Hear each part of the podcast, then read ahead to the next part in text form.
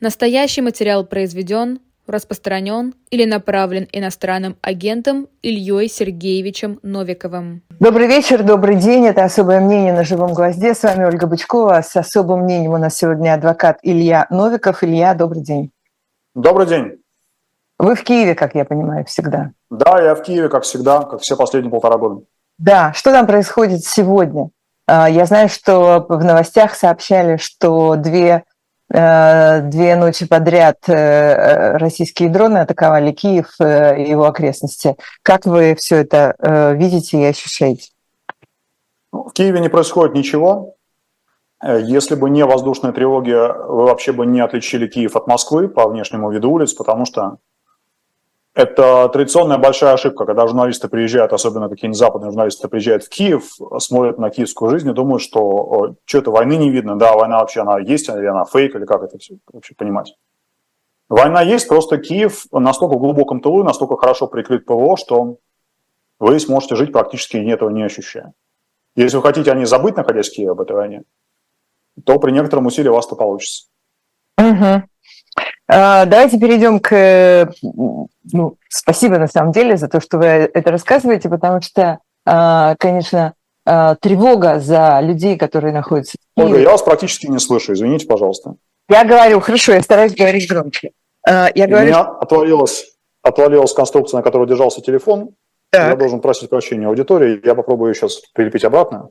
Да, а я пока договорю то, что я хотела сказать. Да конечно, тревога э, бесконечная, э, просто и ужас за, за людей, которые находятся, за людей, за друзей, за знакомых, за всех, кто находится в Киеве и в Украине. Ольга, извините, пожалуйста, вот я не слышу ни слова из того, что вы говорите абсолютно. У нас так организована связь, что я вижу, что вы шевелите губами, я понимаю, что вы меня что-то спрашиваете, но...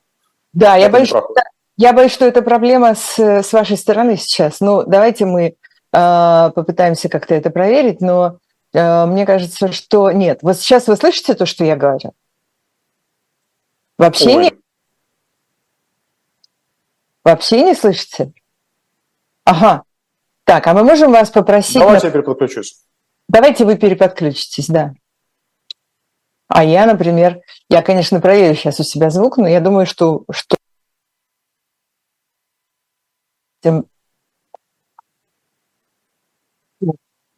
Да, слышишь теперь меня, да? Все нормально? Угу. Да, все должно быть, все должно быть хорошо. Да, угу.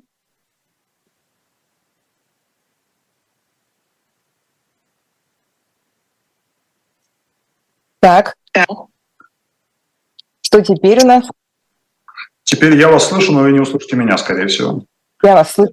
Да. Все хорошо, давайте. Ну, давайте да. попробуем. Да, хорошо. Э, э, саммит э, НАТО в Вильнюсе. Разочарованы? Какие впечатления?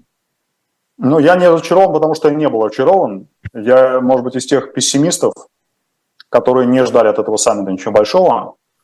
Вообще две, две темы а, НАТО и а, украинский контрнаступ, так называемый, они были очень сильно перегреты.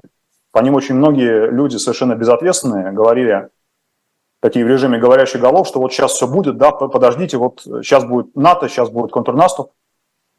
И множество людей, кто-то просто по наивности, кто-то потому что, ну вот на фоне а, полутора лет ужаса, который нас преследует все это время, просто хочется верить в какой-то хэппи-энд даже когда для этого нет особых оснований.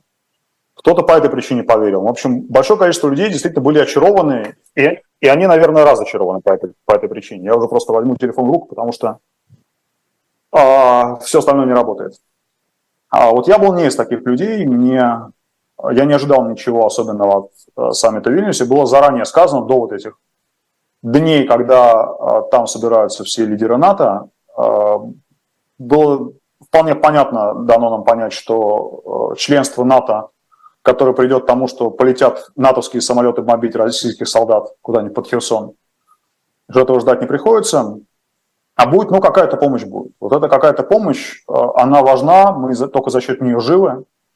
Если бы ее не было, мы бы, э, конечно, не могли сопротивляться, но это не значит, что нам все должны и что люди, которые сейчас пишут НАТО, НАТО вы трусы, НАТО вы предатели, НАТО что же вы нас бросили, ну, я не знаю, почему они считали, что НАТО уже, уже по той причине, что Украина сражается и активно сражается за интересы тех стран, которые входят в НАТО, но почему, тем не менее, а, они ожидали, что вот э, сейчас, что называется, придет на помощь кавалерия, и все будет хорошо. А это было, что не придет. А НАТО, если они не трусы и не предатели, то тогда НАТО кто в вашем смысле? Я не утверждаю, что они трусы. Не для того, чтобы... Я понимаю, что это звучит э, странно для людей, которые, наверное, слышали и советскую пропаганду, и теперь уже российскую, которая советской не отличается по этому вопросу. Но НАТО вообще-то не создавалось, чтобы воевать с Советским Союзом. И НАТО не существует, чтобы воевать с Россией. НАТО существует, чтобы не воевать. Это очень простая мысль которая одинаково плохо влезает и в голову какому-нибудь такому ожесточенному ватнику и человеку, который воспринимает э, мир сквозь, может быть, уже украинские теперь медиа. Да? А НАТО нужно, чтобы не воевать. НАТО нужно, чтобы быть вместе настолько большими, сильными и несопоставимо более мощными, чем Советский Союз, чтобы сама мысль о том, что можно напасть на НАТО, в голову Брежнева или Горбачева или Путина не пришла. И естественно, что НАТО не, не подписывалось и не подпишется а, просто вступить в войну, которая не вытекает из каких-то очень жестких базовых договоренностей, которые представляют собой устав этого НАТО. А, как мы понимаем, смотря на это со стороны, да, конечно, в интересах НАТО было бы, чтобы те боеприпасы, которые не все равно лежат, а, и старые, но со старыми они уже смирились, что так нужно поступить, и новые, которые которые не сейчас стоят на вооружении, чтобы они не пролежали на складах еще 20 лет, их нужно было бы списывать и за это платить деньги, чтобы они были переданы украинской армии, которая воюет с той единственной армией, которая может напасть на НАТО в обозримом будущем, с российской армией, и чтобы они там были использованы по назначению. Вот эта мысль, которая, казалось бы, вполне очевидна с самых первых дней российского вторжения, она но далеко не сразу вообще стала, стала реальностью, но сейчас она как-то потихонечку, да, мы слышим каждый месяц, что что-то новое входит в список номенклатуры, которую украинская армия получает. А, и за это спасибо. И, и это уже хорошо. И это только благодаря этому мы живы. И вот то, с чем мы начали разговор, то, что Киев похож на мирный город. Только поэтому он похож на мирный город. А, поэтому спасибо должно быть первое слово, второе и третье. А наезды на то, что вы трусы, ну, их не должно быть, по-моему, ни, ни в какую очередь. Ну вот, кстати, я просила э, наших слушателей и своих подписчиков в Фейсбуке э, каких-то мне добавить вопросов для вас, для этого эфира сегодняшнего. И вот, например, Макс спрашивает, а как вы относитесь к тому, что США будет предоставлять э, кассетные боеприпасы Украине? Очень это, хорошо отношусь. Это такое вооружение, так себе прям сказать, нет? А, нет, это вооружение варварское от которого угу. нормальные люди уже отказались. Просто да. этим варварским вооружением с первых февральских дней вторжения бомбили, например, Харьков. И Россия от, э, не, не с формальной точки зрения, не путем подписания конвенции об ограничении боеприпасов, ни Россия, ни Украина, ни США ее не подписывали. Но только США ее не подписывала, но и не применяла в последнее время эти боеприпасы нигде. А Украина не подписывала, но и не применяла, потому что их не было, а Россия не подписывала и применяла. Вот в этом треугольнике все, что смещает баланс с текущей ситуацией, когда Россия применяет кассетные бомбы, кассетные снаряды, а Украины их нет, все, что смещает этот баланс в пользу Украины, конечно, хорошо. И любые разговоры о том, что нет, вы знаете, это так страшно, ужасно жестоко, ведь гражданские люди будут пострадать, мы знаем, от чего страдают гражданские люди. Когда российские войска приходят в украинский город, а, мирные люди страдают не случайно от того, что они наступили на не разорвавшийся капсуль от э, кассетного снаряда. А их просто вывозят в подвал и пытают. И расстреливают затылок с связанными руками. Или э, объявляют э, шпионами или террористами, высылают куда-нибудь в Сибирь. Или на Северный Кавказ, в СИЗО. И вот это, конечно, по сравнению с кассетными боеприпасами, э, это не теория, да, это не разговор какие-то, что может быть если. Мы видели, что это бывает, и знаем, что это бывает. Это продолжается сейчас каждый день. На оккупированной россиянами территории в Запорожской области, в Херсонской области. Это реальность каждого дня. А, что уж тут говорить про кассетные боеприпасы. Все, что может так или иначе остановить или, или замедлить, да, или выбить откуда-то российские войска, все хорошо, все гуманитарно, все замечательно. А Я вас... не знаю, какого другого ответа от меня ожидал ваш слушатель, который об этом спрашивал. Ну, он спросил, он получил ответ. Я уж не знаю, там, как он да? к нему отнесется. Да, наше, на, наше дело спросить и ответить. Если уже говорить о военных преступлениях, то у вас вот есть представление о том, как как могут, когда все это наконец закончится, и тут вариант, я считаю, того, как это может закончиться, есть только один, могут ли военные преступники в результате оказаться на скамье подсудимых, и как скамья это может выглядеть? Потому что это же не очень понятно. А вы юрист. В смысле, что будет после войны, как мы будем жить после войны, если доживем до нее, до этого конца? А, нет, это я вас спрошу тоже, но потому что тут тоже спрашивают слушатели и зрители. Я вас спрашиваю про э, скамью подсудимых для военных преступников. Э, как вы себе это видите? Потому что вы юристы, наверняка ваше видение должно быть более конкретным. Я даже в эховских или сейчас, как это называется, живой гость, да, вот в этих ваших эфирах много раз говорил, как я это вижу. Вижу это не очень радужно, то есть радужный взгляд он такой, что вот после войны наступит справедливость э, стопроцентная, полная, никто не уйдет. И уже на этой стадии можно сказать, что это не так. Что из тех сотен тысяч людей, которых причастны к э, развязыванию и ведению этой войны, да и даже из э, просто единиц тысяч людей, которые выиграют в ней какую-то важную роль, руководят, там, помогают ее вести эффективно, что очень многие из них ответственности избегут. Просто потому, что в эту лотерею они выиграют. А, может быть, в меньшей степени, меньше будет процент, чем там, скажем, нации, которым удалось после войны, Второй мировой войны, сбежать куда-нибудь в Латинскую Америку.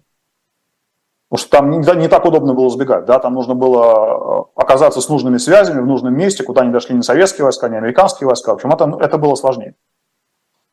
Но э, если, допустим, завтра Путин умирает от какого-нибудь, не знаю, чего он умирает, от от сердца он умирает, от яда он умирает, от какого-нибудь заговора он умирает, от военного мятежа, от случайной ракеты, которая к нему прилетела, то э, возможности сесть на самолет и куда-то улететь, вот у этих людей, которые, они богатые люди.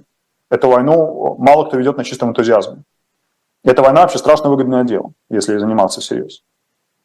А возможности избежать оперативно, пока не, не, все не поменялось, и пока еще можно, у этих людей будет много.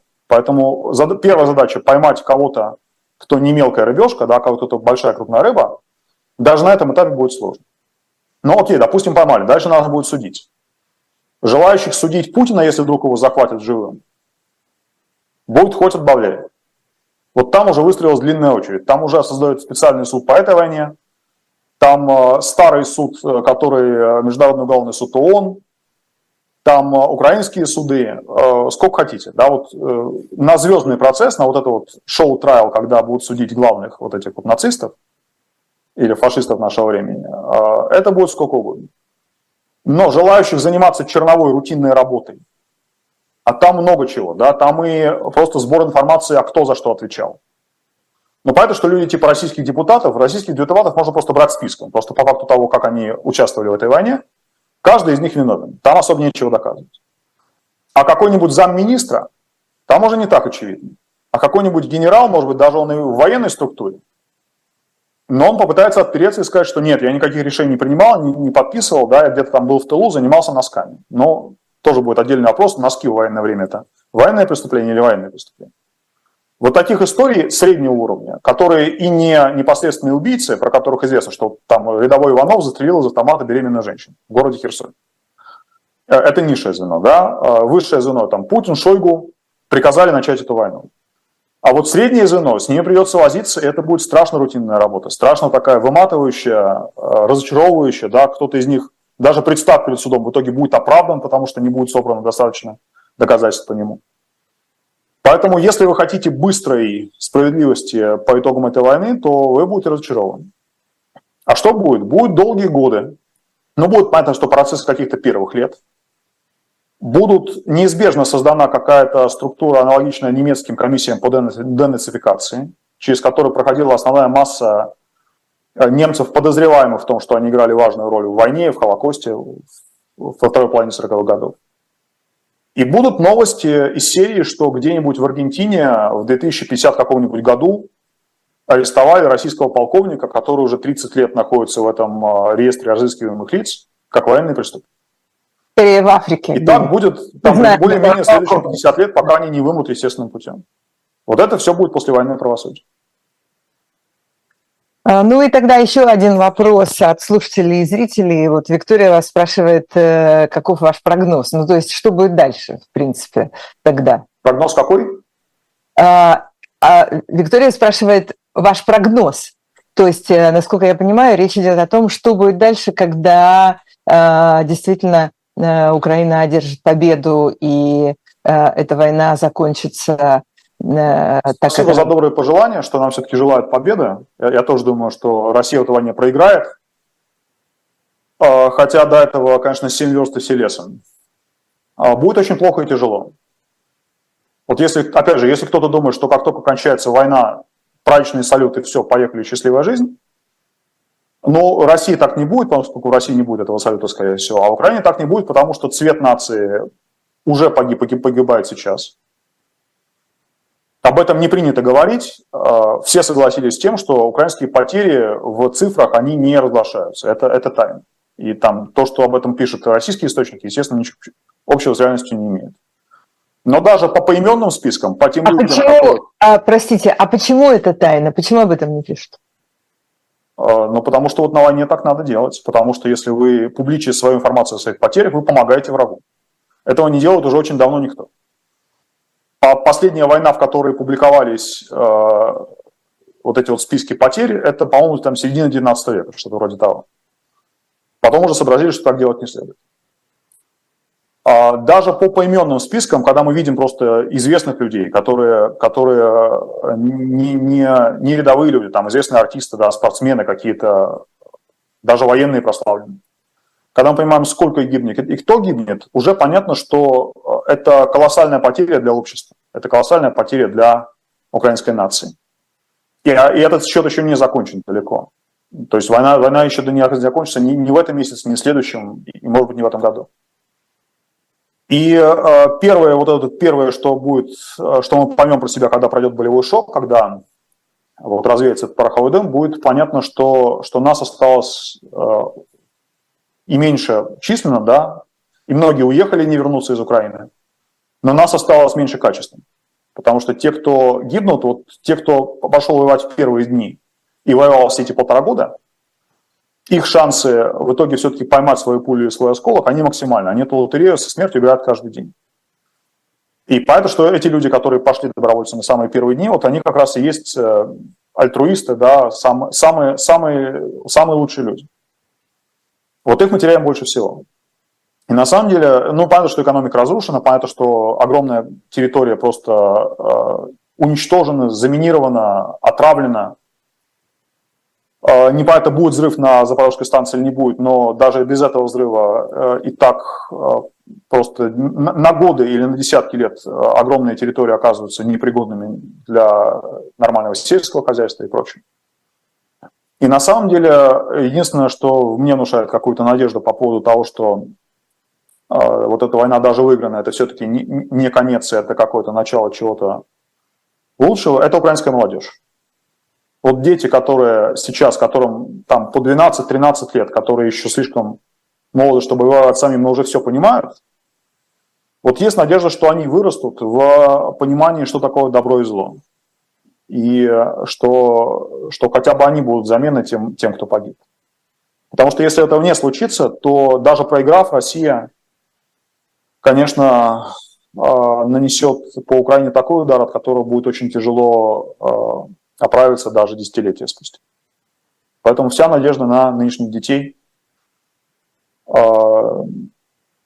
Ничего другого, что было бы более оптимистичным, я сказать вам не могу. Угу, угу. Да, а вот спрашивает, кстати, Александр, э, являетесь ли вы, наконец, гражданином Украины? Э, я так понимаю, нет. что нет, да? И как нет, я все еще, да, все еще соискатель гражданства. И как с легализацией э, у людей примерно такой же, как у вас, судьбы? Вот так спрашивает Александр.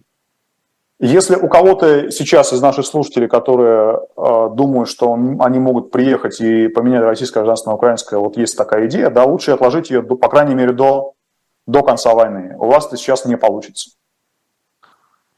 Э, здесь огромное количество людей, которые до войны не успели легализоваться, даже если они супруги или, или дети, или родители э, украинских граждан, и э, минимальное количество из них могут эту процедуру пройти до конца. Понятно почему, да, понятно, что война накладывает отпечаток и на это тоже, но если вы просто думаете, что вам будет лучше здесь и это будет проще, ну, не думайте, пожалуйста. Даже ну, люди меня спрашивают, а как им приехать помогать воевать здесь, в Украине? Даже об этом лучше не думать. Потому что если вы какой-то суперпрофессионал, который реально может помочь украинской армии, вы, скорее всего, и так знаете, как это сделать. А если вы просто горите вот таким вот бескорыстным желанием помочь, ну, ей-богу, вы здесь больше будете обузой, чем, чем чем-то еще. Лучше находите способ, там, не знаю, помогать вывозить украинских беженцев из России, что тоже сейчас требует колоссальных усилий, колоссальной смелости. Даже этим вы поможете больше, чем вот этими попытками не, неорганизованными, бестолковыми, да, как-то приехать и, и, и помогать. Кто нашел свой путь, да, тот, естественно, нашел его. Но это не, не просто и не, не для всех. Но вы, тем не менее, слушайте, служите в теробороне, и вот... Э, нет. Нет? Я в теробороне был в самом начале этой войны, когда ага. Киев был по окружению. И я не мог в нее записаться полноценно, ровно по той причине, что записаться с российским паспортом это, – это целая сложная история и, и целая большая такой большой аванс тебе должны дать тот командир, с которым ты хочешь иметь дело. А, поэтому я там был в начале этой войны, но сейчас я полностью вернулся к цивильной жизни уже, уже больше года. Угу. Ну, это, конечно, э, одна из, э, одно из ужасных э, последствий этой кошмарной войны, может быть, не самое ужасное, но, но плохое совсем. Это то, конечно, что произошло теперь между украинцами и русскими. И даже, и даже по отношению к тем русским, которые не поддерживают войну и против нее, и вот все такое. И с этим ничего нельзя сделать, и противопоставить этому ничего. тоже нельзя. Да, просто, просто вот заткнуться и принимать эту ситуацию такой, какая она есть. Я правильно понимаю? Как вы думаете? Не, ну никто не говорит, что ты должен заткнуться. Да, если ты можешь что-то делать, и, и видишь способы делать что-то полезное, если ты вообще болеешь за украинскую сторону. Потому что если ты болеешь за Путина, живешь в России, то вопросов нет, да, у тебя все, все хорошо. Если ты живешь в России и все-таки понимаешь, где добро, где зло, понимаешь, что, э, что это война зло, и Путин зло, и Россия сейчас, по сути, представляет собой главное зло в этой части мира, может, в каких-то других частях мира есть какие-то более, более опасные, да, более такое такое манифестированное проявление зла, но, но в этой части Россия точно, точно главный черный властелин. А если, тем не менее, ты там живешь, и если ты все это понимаешь, ну, ищи способ что-то делать. Никто не говорит, что ты должен заткнуться, потому что такой моральный императив. А, и какие-то люди до сих пор протестуют, понимая, что их за это могут посадить. Я не знаю, какая их мотивация, да, вот такая мученическая чистая. Они действительно верят, что это на что-то может повлиять. Я не верю, что, я не верю, что это может повлиять на что-то. Но если они так видят, если они на это готовы, ну хорошо, я же не буду их останавливать и говорить им, что вы не правы. Если кто-то находит все еще способы помогать деньгами, хотя сейчас в России это уже приравнено к государственной измене, любая помощь украинской стороне. Если вам хватает смелости, хватает денег, ну, хорошо, делайте. Вот наиболее такой травоядный путь, хотя совершенно не высланный розами, тоже не, далеко не, не безопасный, это помогать тем десяткам тысяч людей из Украины, которые оказались в положении беженцев в России, и которые пытаются выехать через Европу. У кого-то нет документов, у кого-то нет вообще никаких денег, у кого-то на руках беспомощные старики, у кого-то животные, которых они хотят бросать. Там не покладно, не початый край работы. Пожалуйста, если вам не все равно, если вы не равнодушны, вот занимайтесь. Это не вопрос о том, как вам вести себя в, в интернете, что вам писать в интернете, что вам писать в Твиттере. Это вопрос о том, что если вы чувствуете, что что-то должны делать, ну вот делайте. Да, есть разные форматы. Вы не обязаны вступать в Легион Свободной России, вы не обязаны подвигать, э, там, поставить голову под пули, да, но если у вас есть такой императив, если вы считаете, что что-то нужно делать, делайте, пожалуйста. Это важно, это, это может помочь. Это Илья Новиков в сегодняшнем э, особом мнении на живом гвозде. Мы сейчас прервемся буквально на минуту-другую на нашу э, небольшую рекламу, чтобы напомнить нашим слушателям и зрителям, что у нас тут есть хорошего на этом канале, и потом продолжим. Илья, оставайтесь. Живой гвоздь остается в Москве и ежедневно освещает для вас новостную повестку. Мы собираем для вас самые яркие мнения политологов, экономистов и деятелей искусства, чтобы вы всегда могли увидеть ситуацию в мире с разных сторон. Поддержите нас в это непростое время, чтобы мы могли развиваться и дальше. Как это сделать? Переходите по ссылке под трансляцией или воспользуйтесь QR-кодом, чтобы оставить свой донат. У нас есть парадоксальная ситуация Это непросто, потому что останется в истории. Ну, Владимир Борисович, вы прям как ребенок. У вас есть лучшие средства обороны? Нету.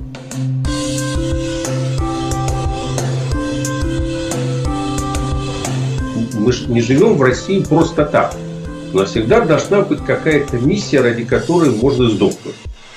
Это вообще вот кто доказал? Бжезинский. И прежде чем мы продолжим э, разговор с Ильей Новиковым, э, я хочу, как обычно, рассказать вам про еще одну книжку, которую можно найти на сайте Shop э, Дилетант Медиа. Это книга про СМЕРШ, главные документы и оперативные материалы. Вы должны видеть сейчас э, эту обложку на своих экранах. Многие годы, написано в аннотации, большинство операций советской военной разведки, контрразведки СМЕРШ оставались под грифом «секретно». Считается, что само это название СМЕРШ придумал Сталин и расшифровывается оно, как известно, «Смерть шпионам». История военной контрразведки долгое время была предметом конспирологии.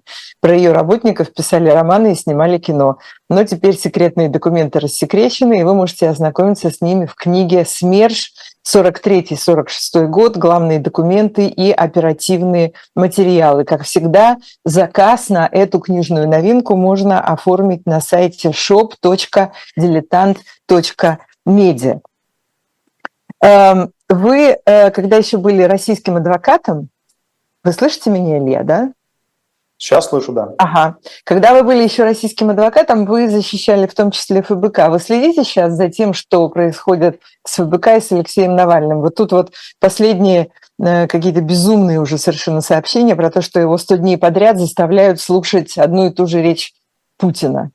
И это, конечно, пытка, несомненно. В любом смысле. А, здесь нет ничего нового. Мы э, знали все последние годы, что над Алексеем Навальным мелочно издеваются, причем издеваются не... Э, но это не похоже на то, что это какая-то инициатива местного начальника, это похоже, что это действительно личная игрушка Путина. То есть Путину на фоне того, что он убивает тысячи людей, разрушает города, уничтожает не только Украину, уже бог с ней, да, но и Россию уничтожает, вот ему все еще находится время и досуг как-то отдельно поиздеваться над своим главным врагом, над человеком, который посмел быть тем, кого Путин э, боялся называть по фамилии. А, ну, это такое, о чем говорит, да. Это говорит в том числе, если вам не так интересно, что происходит лично с Навальным, да, но воспримите это как подсказку о том, можно ли, в принципе, с Путиным договориться о каком-то мире. И если вас не убеждает события этой войны, ну вот хотя бы добавьте вот этот штрих к портрету этого человека в разговоре о том, все-таки вот перемирие это решение или это не решение, или это какой-то ложный путь, на который э, Путин подталкивает э, мир, чтобы он подтолкнул к этому Украину, чтобы Путин мог получить передышку. На мой взгляд, это вещи совершенно сцепленные. И уже хотя бы э, заодно это Навальному можно сказать спасибо, что он нам дает вот такое окошко в, внутрь головы Путина. Не бесполезное в, в нынешних реалиях.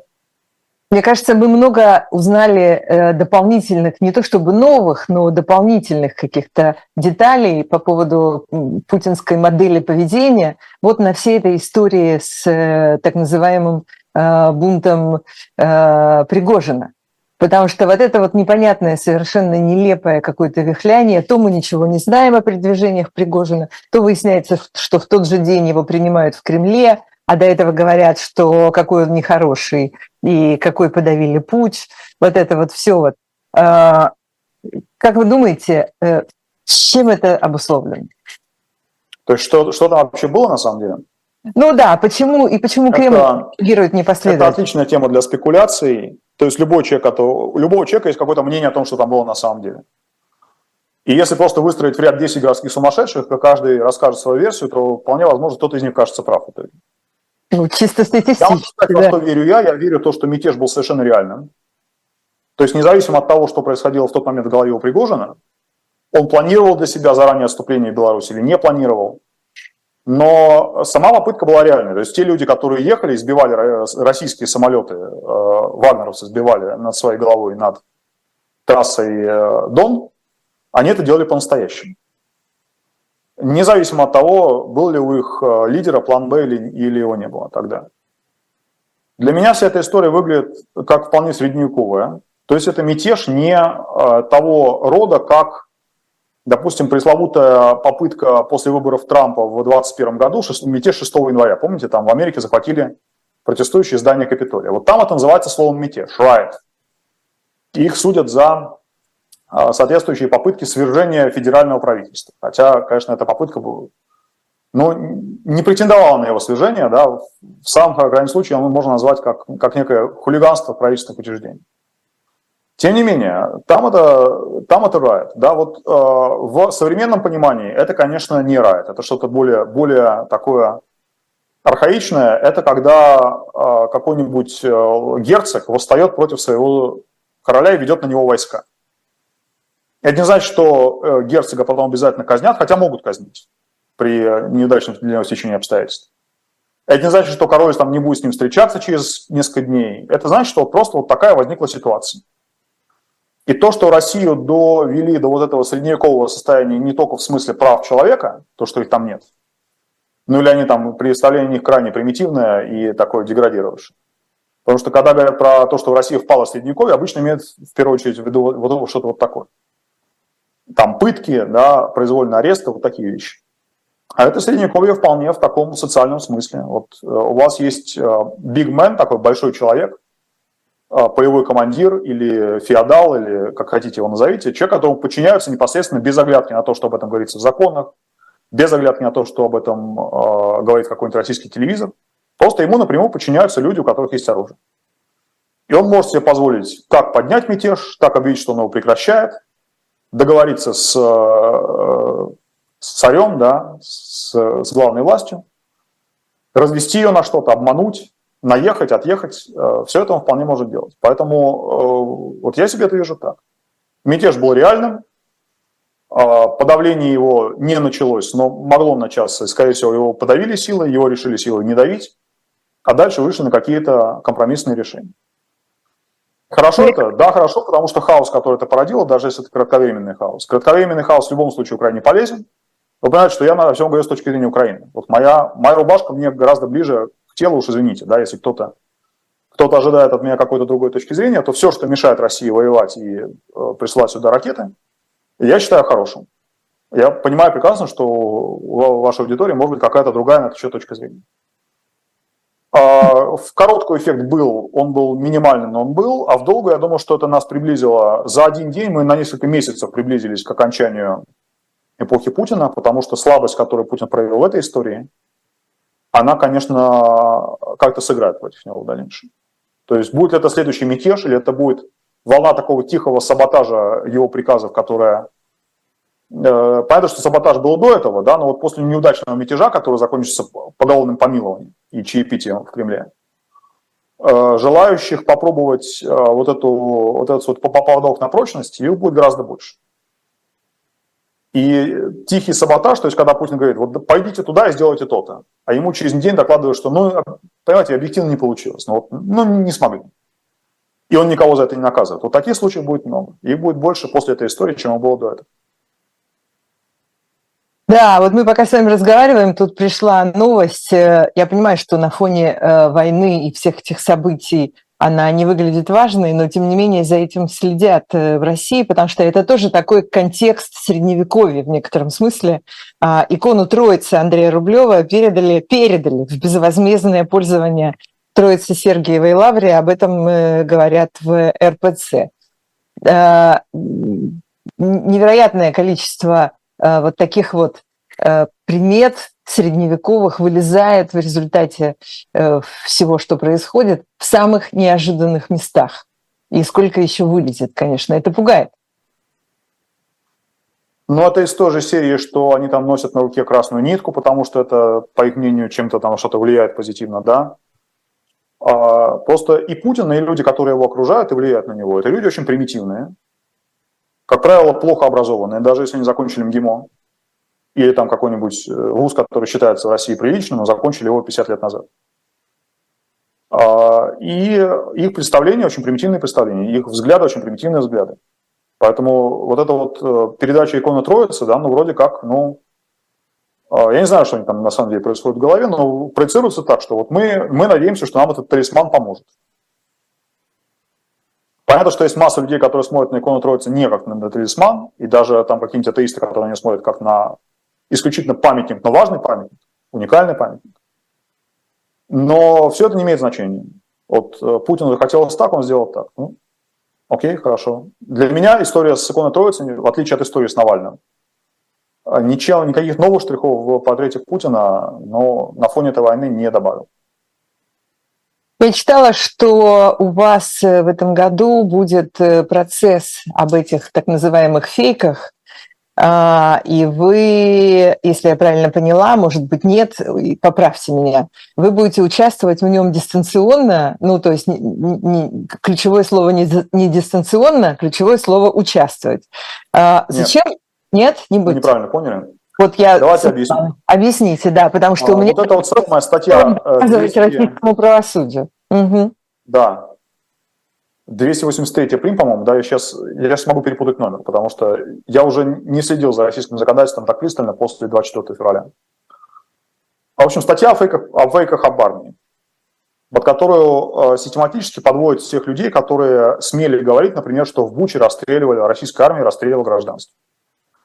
Поскольку Министерство обороны России это отрицает, то э, все попытки в российском суде э, привести любые доказательства со стороны защиты людей, которых судили по этой статье, которые говорили, что неважно, как они говорили, эмоционально, э, предельно сжато, корректно, как угодно, да, попытки защиты этих людей доказать, что вот такое действительно было, все сводились к тому, что поскольку Министерство обороны отрицало, что такое было, суд считал, что единственный правильный источник информации об этом – это Министерство обороны. Если говорите что-то, что не соответствует этому, значит, вы сообщаете ложную информацию, которая дискредитирует российскую армию.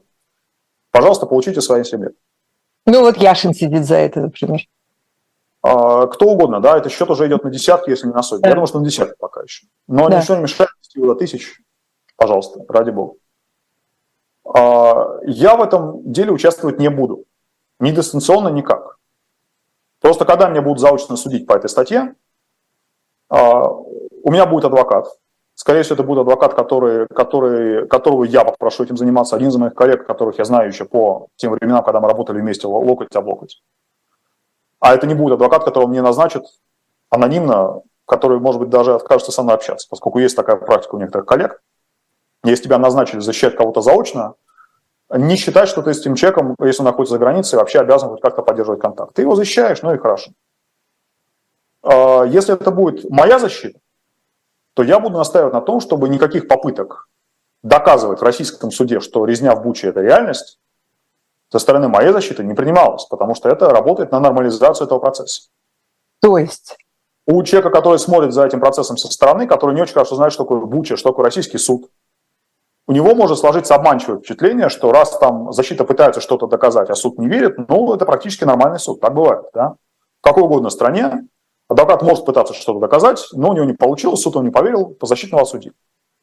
Вот чтобы это обманчивое впечатление не создавать, чтобы не работать на внешнее вот это вот э, э, показное такую э, сторону дела, которая демонстрирует, что в России есть правосудие, что это не просто произвольная попытка заткнуть рот всем, что то, что говорит российские преступления, а что это настоящий суд, настоящее правосудие.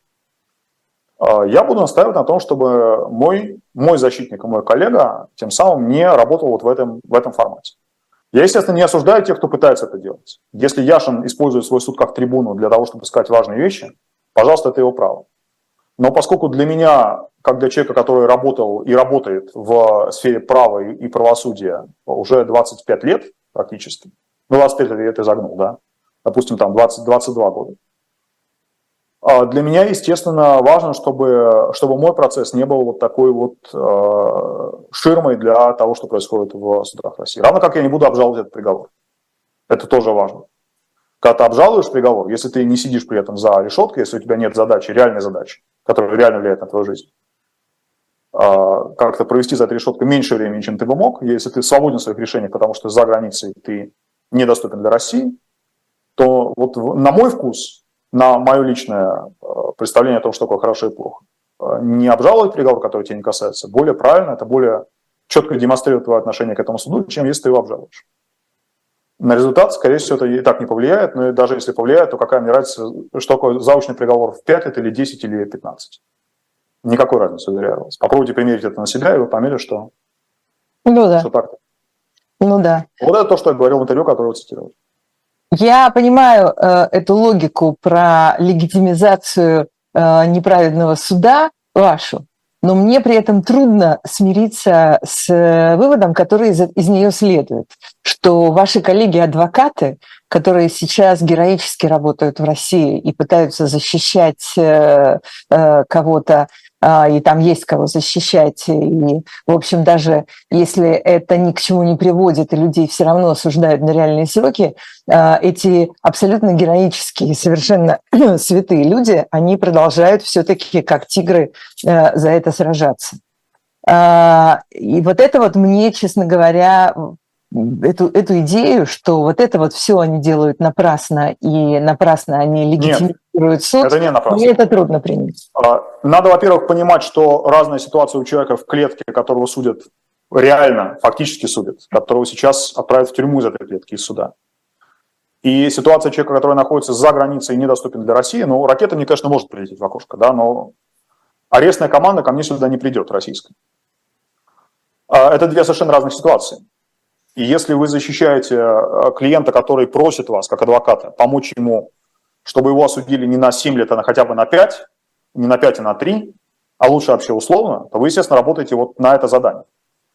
Если вам дают понять, что нужно каяться, значит, вы учите этого человека, как правильно каяться. Какими словами говорить, что нет, я заблуждался, я ошибся, а на самом деле Путин хороший. А Если этот человек э, считает нужным использовать суд как трибуну, вы помогаете ему использовать суд как трибуну. Вы работаете на него, не на свои представления о прекрасном. Это азы э, профессии адвоката, да, но это, это нужно понимать, если вас как-то как-то интересует, и вашу аудиторию тоже. Я говорю о своей ситуации и о взгляде со стороны. Человек, которому ничего не грозит, человек, который может позволить себе высокомерно смотреть на, что там про него скажет российский суд, не должен помогать этому суду выглядеть приличнее, чем он есть. Вот это моя позиция, моя точка зрения. Естественно, что э, у людей, которые находятся там, э, это будет совершенно иначе. Поэтому те мои коллеги, которые продолжают, как, видите, как, как тигры защищать своих подзащитных, да, они вот на, на- это праведники, на которых держится этот Содом, почему его еще не сожгли. Ну да. Ну и туда же мы, конечно, отнесем э, таких людей, как Елена Милашина и Алексей Немов, э, тоже адвокат, который отправили в конечно. А, Хотя многие говорят, что, ну, они же понимали, куда они едут. Они же, как никто, знают, в общем, эту территорию, они там бывали не раз, они много там работали. Ну, зачем они это делали? Вот они э, решили рискнуть, вот они получили. Извините, А, у меня телефон мину- Да. совсем, совсем не хочет держаться на месте. Так, возвращайте его, пожалуйста, на место. Да. А, Я работал в Чечне по двум делам очень непростым. Я работал в 2016 году, а, защищал двух украинцев, которых а, в разных местах похитили. Одного при пересечении границы Николая Карпюка, другого, по-моему, в Орле арестовали, куда он приехал по частному делу в 2014 году. И в 2016 году их судили якобы за то, что они а, в 90-е воевали на стороне чеченских а, сепаратистов против российских войск и принимали участие в бою, который там шел в новогоднюю ночь э, с 94 на 95 год. А а в 19 году защищал Аюба Титиева, главу чеченского отделения мемориала, которого Кадыров объявил своим личным врагом, и даже врагом чеченского народа, по-моему, так он выразился. И мы понимали, что наша безопасность, когда мы находимся там, она условная. Там абсолютно не могли работать местные адвокаты. Это было причиной, почему по такого рода делам в Чечне работают адвокаты из других регионов. Потому что э, Кадыров считает чеченцев своей собственностью. Он считает, что любому чеченцу он может приказать или просто пошевелить бровью, так чтобы тот сразу понял, э, чего от него хотят. А если не доходит, то доходчиво объяснить, что не нужно вот это делать. И тот должен подчиниться. Иначе его можно убить, и за это ничего не будет. А с людьми из других регионов, с адвокатами, по крайней мере, да, было до определенного момента другое, другое отношение. Мы понимали, что риски есть, но эти риски на тот момент были умеренными. Понятно, что э, с началом войны вся эта картина поменялась, и любой э, коллега, который приезжает туда работать в Чечню вот по такого рода делам, а дела эти, их не- они не исчезли. Стало, не знаю, стало их меньше или больше, но они точно не исчезли, они точно есть. любой адвокат, который приезжает в Чечню э, работать вот по такого рода делу, он, он понимает свой риск. И это не к вопросу о том, что ты сам виноват, да, что ты лез туда, куда, куда не следовало. Э, это к вопросу о том, что человек, который принимает такой риск на себя и едет туда, и подвергает себя этой опасности, это Он такая, гер... такая заявка на героизм. Конечно. Конечно, на то, что касается и, и, и Немова, и Милашина. Поэтому я не, не понимаю, как вообще у кого-то поворачивается язык, говорить им что-то на тему того, что вы сами виноваты. Только потому, что такие люди есть, с вами, те, кто говорит это, находясь в России, до сих пор не случилось чего-то подобного. И, может быть, э, там уже не будем показывать пальцем, да, но, может быть, они оказались в такой ситуации, потому что они выполняют работу за кого-то другого, кто мог бы выполнять ее, кому, может быть, более положено это делать, но кто не находит себе смелости этого делать.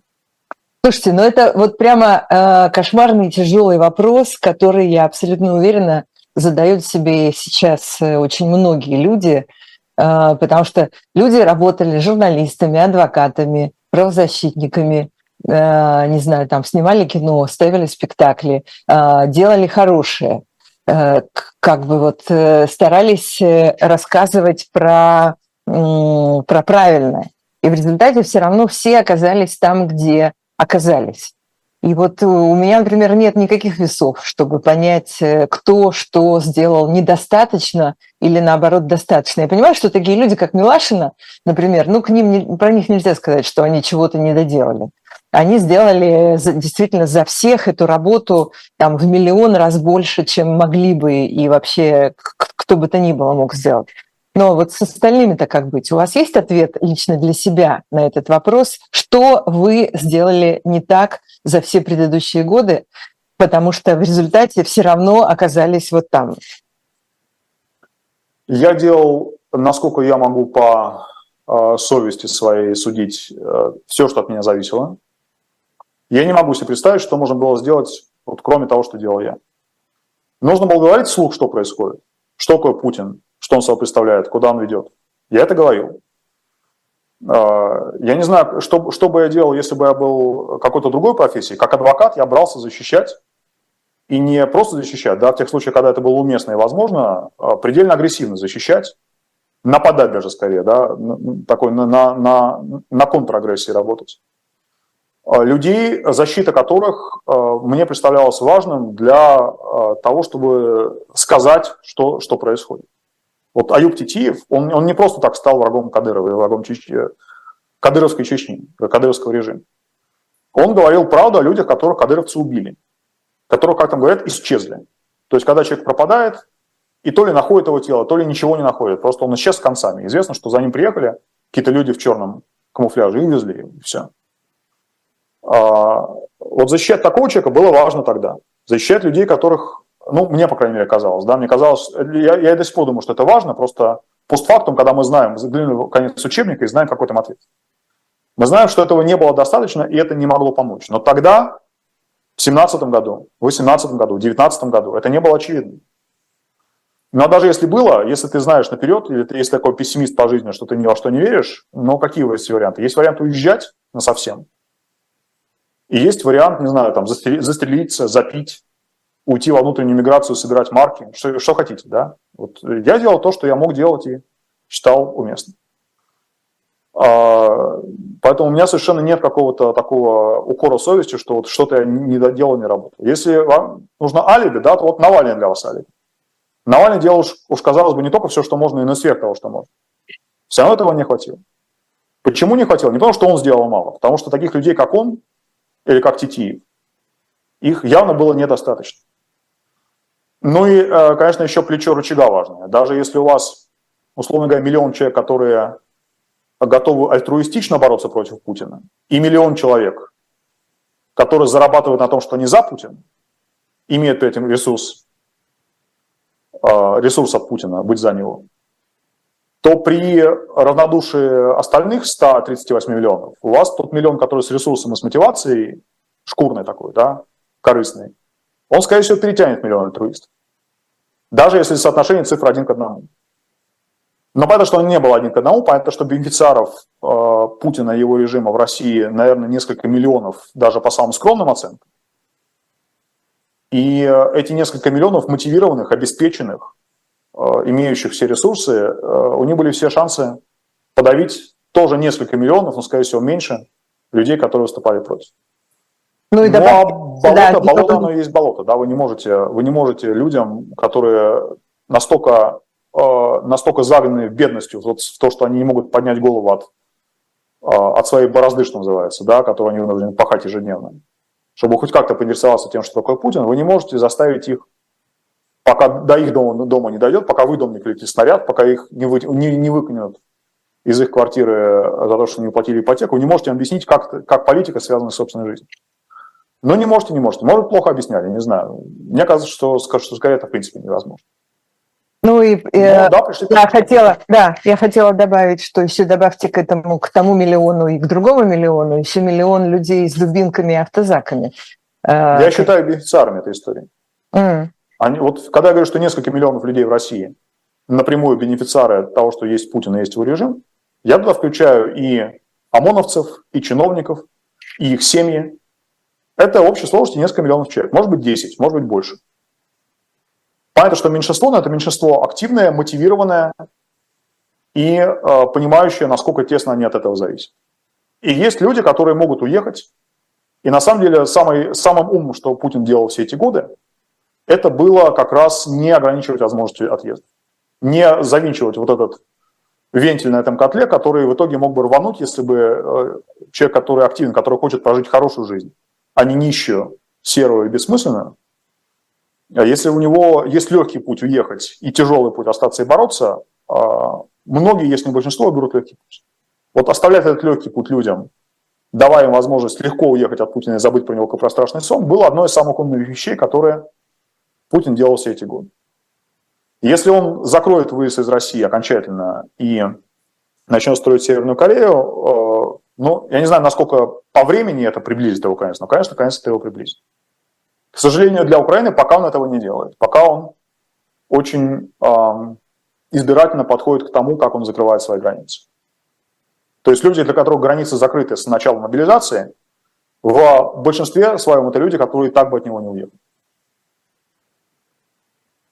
Ну да, э, говоря э, к вашему предыдущему абзацу, э, Вячеслав Иноземцев провел очень убедительный анализ того, как устроена нынешняя российская экономика, когда идти воевать и вообще обслуживать войну для обычного среднего незадумывающегося человека намного экономически выгоднее и понятнее, чем, например, жить какой-то другой жизнью. Он назвал это смертономикой.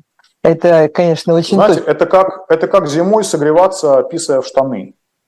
Вот в краткосрочной перспективе вообще никаких минусов. Тепло, хорошо, да. А в долгосрочной наступает иначе. Вот человек, который сейчас зарабатывает на том, что он, как вы говорите, обслуживает войну, а, у него все нормально, он молодец, он справился. А то, что, опять же, мы все время возвращаемся к началу нашего разговора.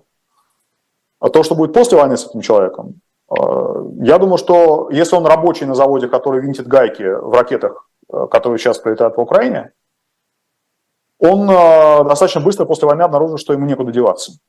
Что та экономика, которая теплилась за счет людей, которые делают что-то лучше, чем эти гайки, да, что она просто сдулась, и ему некуда пойти. А начальник этого рабочего, который зарабатывал, попутно еще воровал на этих гайках и на этом рабочем, угу. он вполне может оказаться в тюрьме, и это будет это будет его часть э, последствий. Спасибо вам большое. Это Илья Новиков в особом Спасибо, да. Спасибо, всего хорошего.